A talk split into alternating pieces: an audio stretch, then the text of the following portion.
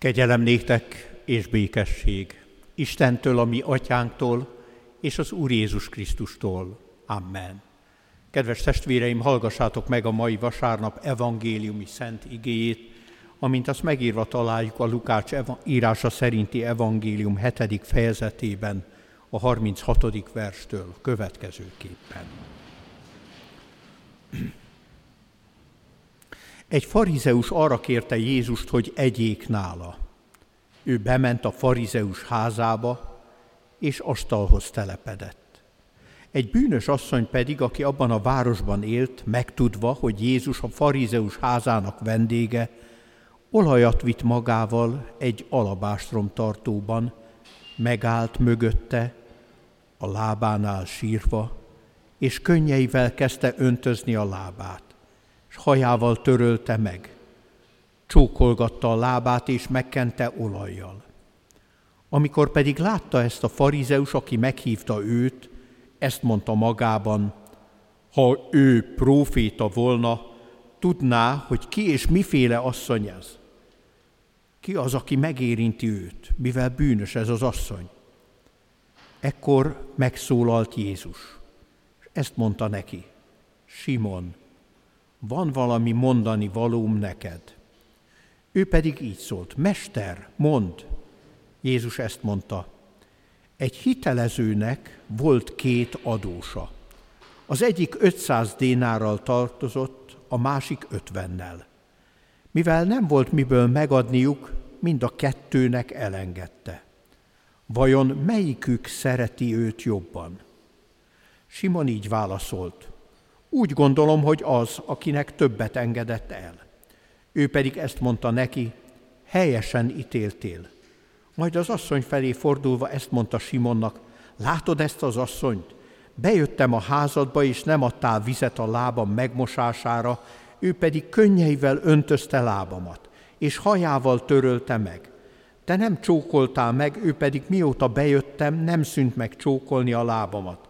Te nem kented meg olajjal a fejemet, ő pedig drága olajjal kente meg a lábamat.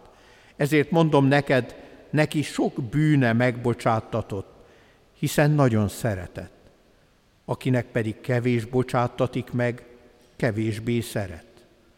Az asszonynak pedig ezt mondta: megbocsáttattak a bűneid. Az asztalnál ülők erre kérdezgetni kezdték egymás között: kicsoda ez, aki a bűnöket is megbocsátja? Ő pedig így szólt az asszonyhoz: a te hited megtartott téged, menj el békességgel. Ez az igehirdetés alapigéje. Foglaljunk most helyet.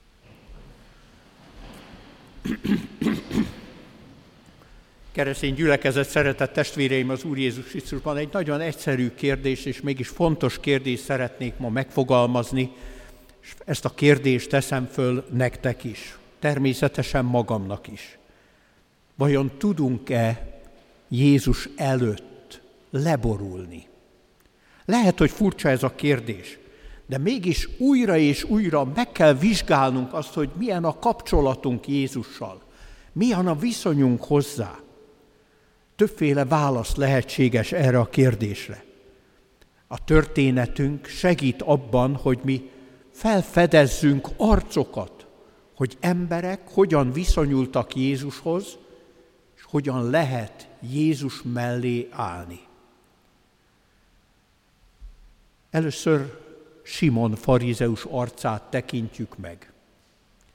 Ő kegyes, jóra való ember volt. Nem sokat tudunk róla. Egy alkalommal van egy történet az evangéliumban, hogy leprás lehetett és meggyógyult. Nem tudjuk, hogy ez ugyanez a farizeus-e, de mindenképpen kedves Jézushoz.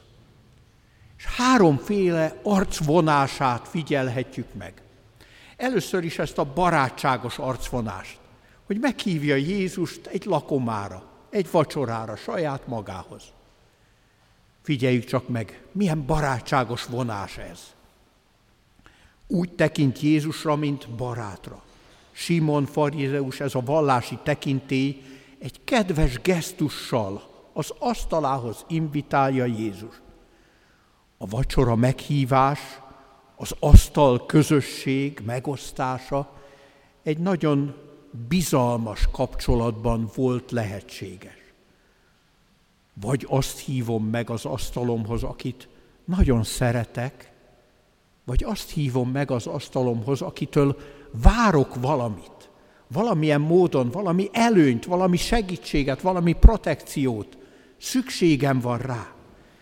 Nem tudjuk, hogy Simon farizeus miért hívta meg Jézust, de elsősorban ezt a barátságos gesztust fedezhetjük fel nála, invitálja az asztalához a mestert, mondhatnám így, barátkozik vele.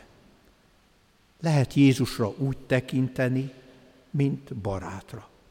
Lehet, hogy azt gondolta magában, hogy na, a szomszédok majd biztos irigykednek, hogy hozzám tért be ez a neves tanító, vagy talán azt gondolta, hogy a farizeus társaim fognak irigykedni, és kíváncsian fogják kérdezgetni, hogy én mit tudtam meg erről az emberről, amiről ők mindig kérdezősködnek. De valójában nem tudjuk, hogy mi lehetett az indulat. Vajon nem tekintünk-e mi is így ezzel a, mondhatnám így, bratyizós, kedveskedős, barátságos gesztussal Jézusra, mint egy vacsora vendégre, akit meg lehet hívni magunkhoz, de majd el fog menni, akit meg lehet invitálni egy-egy alkalomra, és ki lehet mutatni, hogy mi mennyire jóba vagyunk vele, de közben nincs része az életünkben. Lám, milyen jóban vagyok Istennel. Sokszor gondoljuk ezt, de hát ez a baráti gesztus nem hódolat, ez a baráti gesztus nem imádat, pedig Istennek hódolat és imádat jár, Krisztusnak hódolat és imádat jár. A bratyizás, a haverkodás, a vacsora vendégség, az nem imádat és nem hódolat. Talán mindannyiunknak a fülünkbe csengenek azok a szavak, amelyet egy csodálatos esti énekünkben énekelünk. Jöjj, ne vendégként, de maradj velem! Igen, ne vendégként, ne vacsora vendégként akarjuk Jézust látni az életünkbe, aki betér hozzánk, aztán elmehet, és a hét többi napján nyugton marad. Hogy itt vagyunk vele vasárnap egy közösségbe, egy asztalnál, és aztán nem érdekel bennünket, hogy mi történik vele, vagy nem, azt gondoljuk, nem érdekli őt, hogy mi történik velünk. A barátság, ez nem imádat és nem hódolat. Isten fiának azonban imádat és hódolat jár. Ha Simon farizeusra tekintünk, akkor láthatjuk az elégedetlenkedő arcát, sőt a zsörtölődő arcát is. Azt az arcát, vagy talán azt mondhatnánk, azt a békétlen szívét, amelyet megmutat akkor, amikor betér a házába ez a bűnös asszony. Felháborodik, hogy Jézus tág ölelésű szeretete az más irányába is kihat. Mondhatnám azt is, hogy irigy, én hívtalak meg, hát nekem jár a szereteted. Engem taníts, velem foglalkozz. Milyen dolog ez, hogy egy jöttmentnek csak úgy odaadod a tekintetedet? Van ebben valami kisajátítás. Én akarom uralni. És azt nagyon jól tudjuk, hogy a szeretetben, hogyha megnyilvánul ez a kisajátítási vonás, akkor az nagyon kegyetlen tud lenni. Vajon nem vagyunk sokszor ilyenek, akár embertársainkkal szemben is, hogy uralni akarjuk őket, és azt gondoljuk, hogy ők az enyémek. Sokszor felfedezzük azt, hogy szülő-gyermek kapcsolatban mennyire ártalmas lehet ez a kisajátítás, amikor nem engedjük, hogy talán szárnyaljanak, hogy megkeressék a maguk útját. Van ebben a gesztusban, amit Simon farizeus arcán látunk, valami kisajátítás. Én akarom uralni. Szeretnénk Jézust kisajátítani. És hogyha érezzük, hogy mással foglalkozik, mint hogyha más több áldást kapna, több szeretetet kapna tőle, akkor egyfajta irigység töltje el a szívünket. És fölfedezhetjük Simon farizeus arcán a csalódottságot is, amely megfogalmazódott az ő lelkületében. Ha ő lenne a messiás, ha ő lenne ama próféta, akit várunk, akkor tudná, hogy ki ez az ember. Hát milyen dolog az, hogy ő egy bűnös asszonnyal áll szóba. Ha ő lenne a próféta, ő lenne a felkent, ha ő lenne a messiás, akkor tudná, hogy kivel áll szemben. Vajon nincs meg bennünk ez a csalódottság? Ha Isten, Isten és mindenható, akkor talán másképp történhetnének a dolgok a személyes életünkben. Akkor nem venne körül bennünket annyi gonosz ember. Akkor több lenne a békességünk. Ha Isten mindenható és Krisztus tényleg szeret, akkor miért engedi meg, hogy megbetegedjek? Hogy ne sikerüljön a munkám? Miért engedi meg, hogy elveszítsek valakit, akit szerettem? Akkor miért engedi meg, hogy csalódottság legyen az életemben? Mi szeretnénk mindent megkapni tőle, és akkor, amikor nem így történik, akkor bizony ott van a mi szívünkben is az elégedetlenség. Pedig lássuk be, hogy a formai vallásosságunkkal nem igazolhatjuk azt, hogy szeretjük, hogy hozzátartozunk. És a formai vallásosságunkkal nem tudjuk megmutatni az imádatunkat. Akkor, amikor az ember egyfajta formaságnak tekinti a vallásos életet, akkor bizony rengeteg csalódás érheti. Úgy, mint Simon farizeust. De ebben a történetben előttünk van egy másik arc is.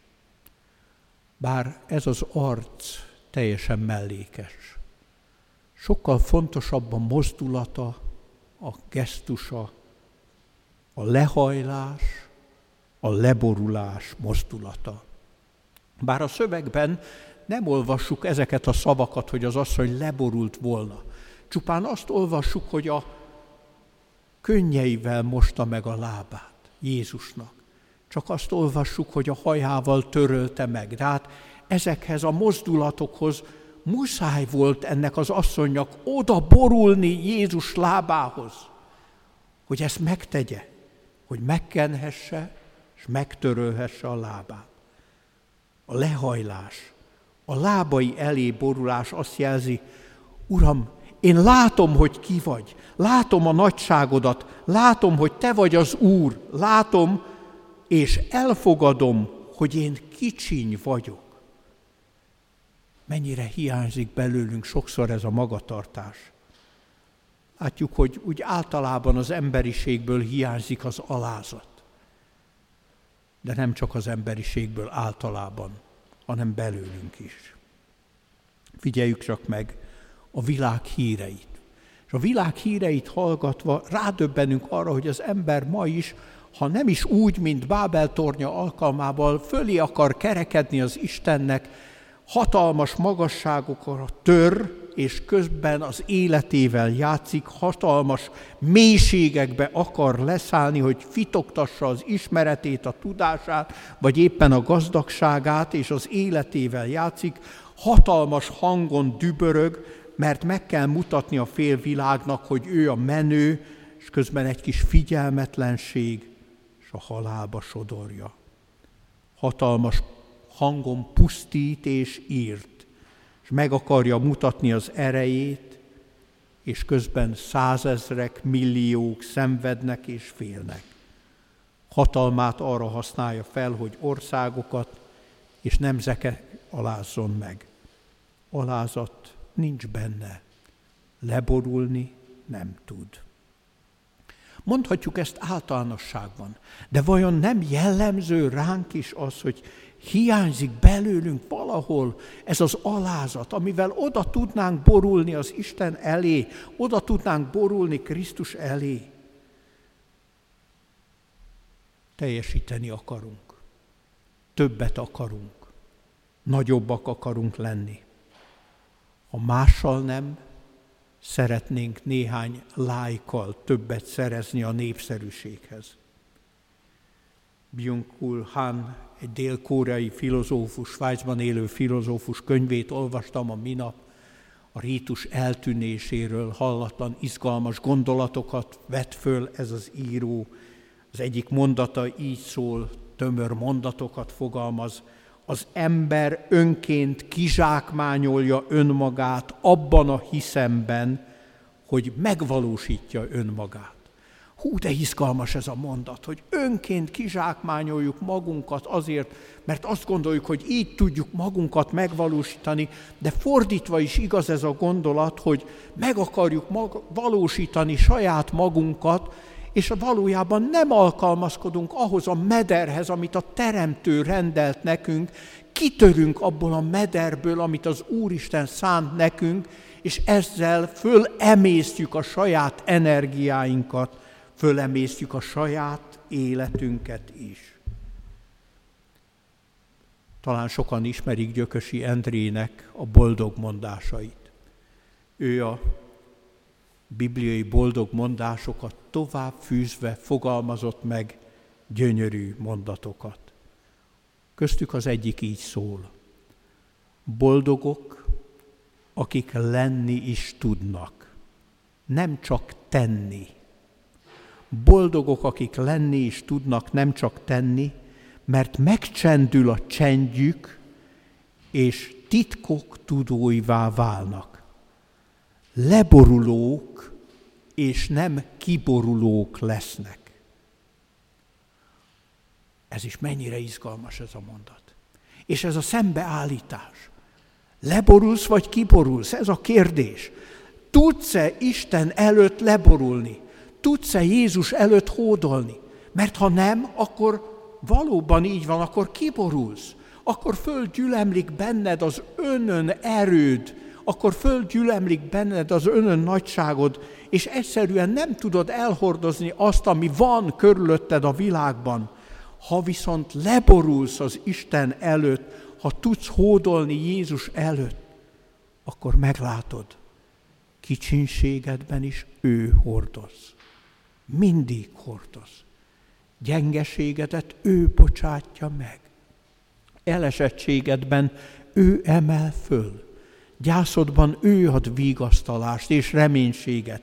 Ő ad békességet. Hát nem Simon farizeusnak mondja azt Jézus, hogy menj el békével, hanem az asszonynak. Békességgel indulhat el, mert bűnbocsánatot nyert. És ez abból fakad, hogy volt ereje, bátorsága kicsinek lenni. Jézus előtt volt ereje és bátorsága alázatosan lehajolni, leborulni. Kiborulsz, vagy leborulsz? Akkor, amikor ezen a vasárnapon két embernek a története kerül elénk, akkor saját életünket kell, hogy végig gondoljuk. Vajon tudunk-e életünk minden terhével, tudunk-e életünk minden töredezettségével Krisztus lába elé borulni, látva azt, hogy ő a nagy, a megbocsátó, és közben jó pásztor, szerető, gondoskodó, megváltó. Leborulsz, vagy kiborulsz? Én tudom, melyiket választanám. Az életem minden percében, még akkor is, hogyha néha nagyon makacs vagyok, és nem tudom megvalósítani. Leborulsz, vagy kiborulsz? Valójában ez a kérdés feszítsen bennünket a hétköznapokban. Csendes imádságban vigyük gondolatainkat Isten elé.